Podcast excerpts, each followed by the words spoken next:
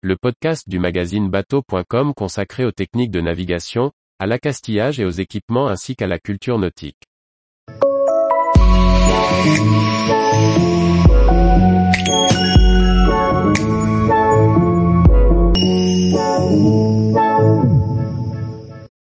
Bouée fer à cheval, quelles indications dois-je noter dessus? Par François-Xavier Ricardou. J'ai une belle bouée orange accrochée à l'arrière de mon bateau. Je vois de vieilles écritures apposées dessus au marqueur. Que doivent-elles mentionner? Le nom de mon bateau? Réponse à l'âge de son capitaine Réponse B l'immatriculation du navire Réponse C. Le port d'attache Réponse D. La division 240 qui encadre la sécurité à bord des navires de plaisance est précise sur ce thème de la bouée de sauvetage. Elle précise. Sur un bateau, un dispositif de repérage et d'assistance pour personnes tombées à l'eau type, bouée fer à cheval, ou, bouée couronne, est obligatoire.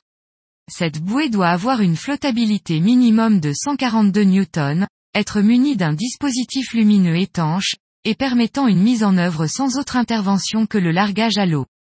En plus d'être présente, cette bouée, comporte soit le nom et le numéro d'immatriculation du navire, soit le nom de l'établissement organisant l'activité physique et sportive pour laquelle le navire est utilisé. Sur nos bateaux de plaisance individuels, il faut donc noter à l'aide d'un feutre indélébile ou de peinture, sur les deux faces de la bouée, le nom du bateau ainsi que son numéro d'immatriculation. Il s'agit donc des réponses à essai. Cette obligation n'est pas qu'une tracasserie administrative. Elle permettra au secours, s'il trouve votre bouée flottant au large, de définir à quel bateau elle appartient et d'ajuster les secours en recoupant les informations qu'ils détiennent.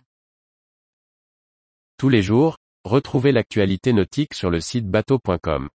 Et n'oubliez pas de laisser 5 étoiles sur votre logiciel de podcast.